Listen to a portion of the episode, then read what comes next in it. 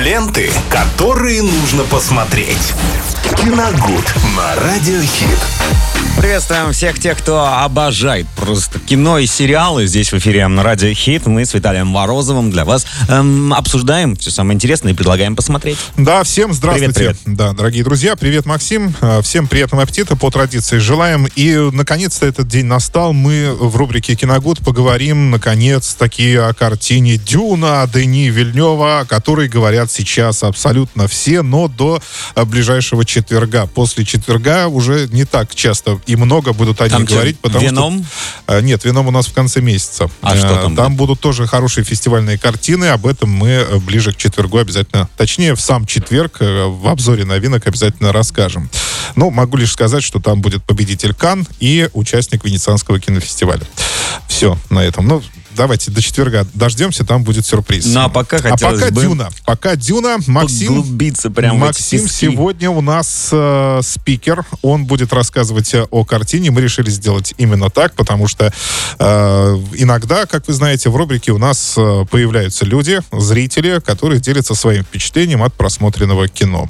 И Максим сегодня вот э, тезисно набросал, что ему понравилось, а что ему не понравилось. Ну, в первую очередь, хотелось бы сказать, конечно же, что все фильмы э, Дэни Вильнева — это события, которые э, действительно хочется посетить, потому что после того, как, э, если вы эти фильмы не смотрели, вот которые я сейчас перечислю, то сегодня вечером обязательно посмотрите. Это «Прибытие», это «Пленницы», это «Бегущий по лезвию» э, 2049, и после того, как вы э, прочувствовали вот э, весь вайб э, внутри каждой из картин, которые я перечислил, вы сразу поймете, что в этой картине вы точно получите то, что м, вот будет передано максимально. То есть погружение в момент, в эти все космические путешествия, в эти дюны и не только. А, ну и вначале хотелось, конечно, бы сказать о ожидании. А ожидание немножечко было подпорчено чем, а, тем, что а, рассказали, что это будет половина первой книги только что. Это будет ну, как это бы известно. неполноценная, да. будет картина. И вот этот момент немножечко, конечно же, напрягал перед тем, как вот я пошел на сам фильм. Лично, лично мое мнение, э, очень Дани Вильнев хотел э, сделать, э,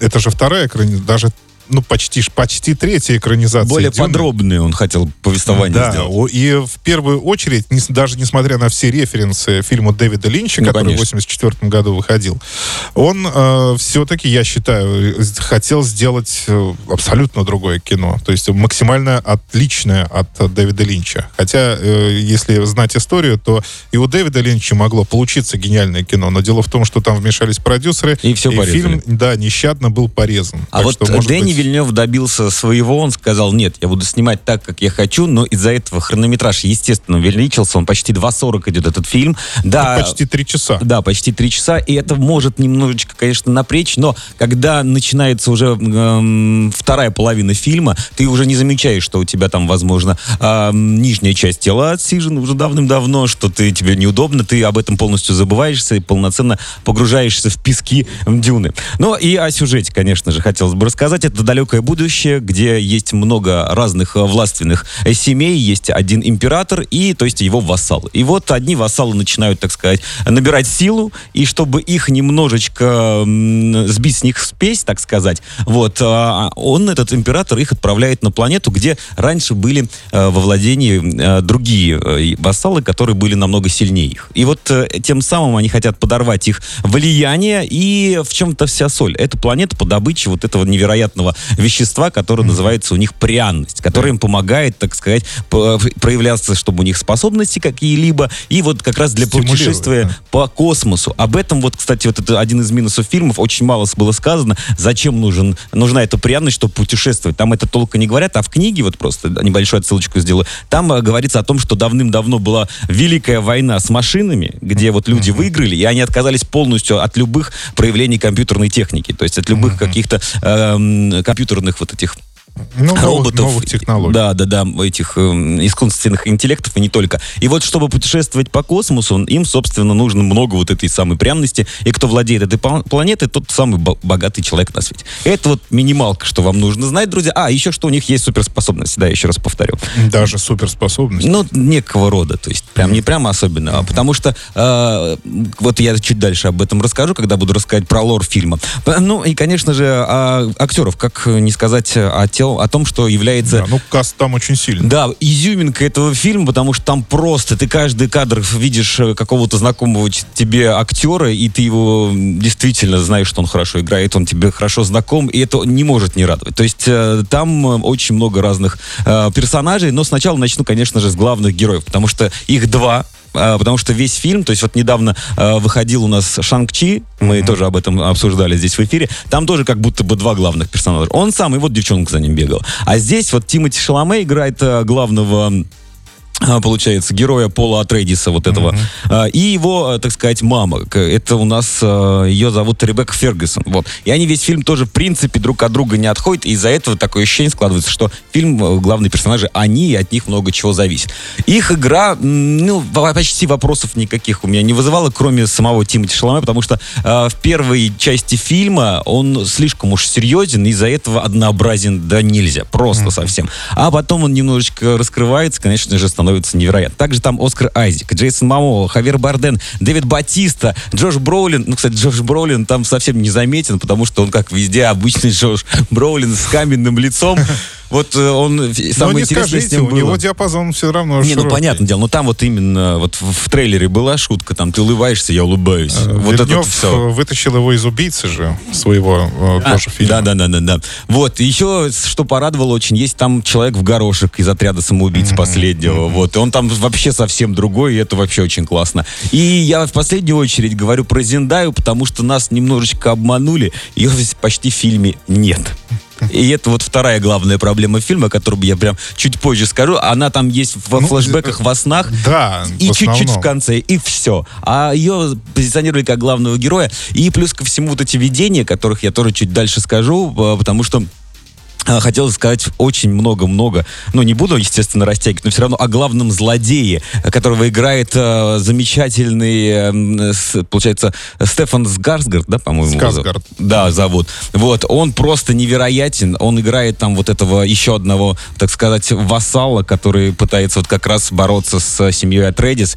И он такой там зловещий и по-настоящему э, пугающий, что ему даже в некоторых сценах ничего говорить не нужно. Он просто э, находится в сцене, у него невероятный грим, и он этим самым и пугает. Так что, Харизм. Да, невероятный Берет причем. харизм. Да, х- харизмы невероятный. Ну и про атмосферу самого фильма, что нужно сказать. То есть, понимаете, 2.40 идет фильм, он не может быть не нудным. Никак не может быть не нудным. Э, несмотря на то, что там яркий визуал, просто невероятная картинка, там безумный саундтрек, просто от каждого в- удара барабанов, игры, там волынка есть в электронной обработке, это просто что-то с чем-то. Я моментально вспомнил, естественно, «Бегущий по лезвию», который тоже снимал Дэнни Вильнев, и это все вместе, конечно, просто невероятно Но это влияет на мозг Циммер. и на, да, и на атмосферу. Так что э, затянутость, она оправдана. Это реально картина. Но что не оправдано, э, то, что самое главное будет во второй части. Это большой трейлер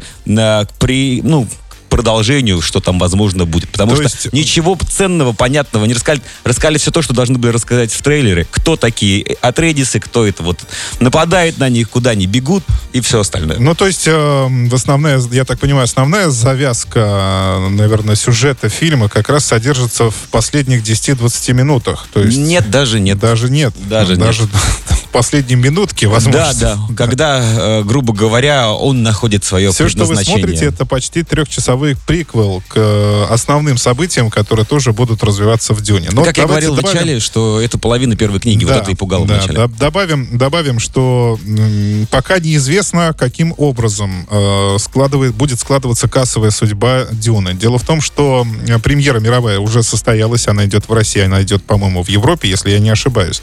Но во всяком случае, в Америке пока еще нет. В Америке э, она стартует э, через месяц, в, в 20-х числах Да-да-да. октября. Я уж, честно говоря, по, насчет бизнеса не знаю, э, где э, денег греб, извините, гребут больше, то ли, то ли в Европе, России, то ли в самой но Америке. все равно буду смотреть на американский прокат, потому что они на него в первую Да. очередь. И если там э, он нацелены. соберет все-таки какую-то заявленную сумму, то в, в этом случае э, вторая часть будет сниматься. Конечно. Если же в прокате картина провалится, то есть есть вторую часть, друзья, вы не увидите. Но есть одно большое но, я об этом хотел сказать в визуале, э, и о том, что вот сколько много там разных актеров и не только, но затрачено было всего 160 миллионов долларов. То есть сейчас По это, нынешним меркам, это да. вообще копейки Да. для снятия такого Это невероятно немного. огромнейшего, яркого, интересного фильма. Тем более, что это, давайте сразу скажем, что это, наверное, за последнее время единственная э, научная кинофантастика э, не от Marvel, DC Да, да, и да, да, прочего. То есть это абсолютно самостоятельный авторский продукт. Спасибо, Максим. Это было очень интересно. Я уже, к сожалению, ничего не добавить не успею. Но э, о, о Дюне, я думаю, Дюна что мы поговорим. 12 плюс обязательно. Да, 12 плюс. э, И это настолько фильм ш- великий, как мне кажется, что одного э, рубрик, одной рубрики нам мало. Я Конечно. думаю, что к ней еще обязательно вернемся. Спасибо, Виталий. Ну и, конечно же, не забывайте нас смотреть в YouTube, ставьте там лайки нам и прожимайте колокольчик. Ленты, которые нужно посмотреть. Киногуд на Радиохит.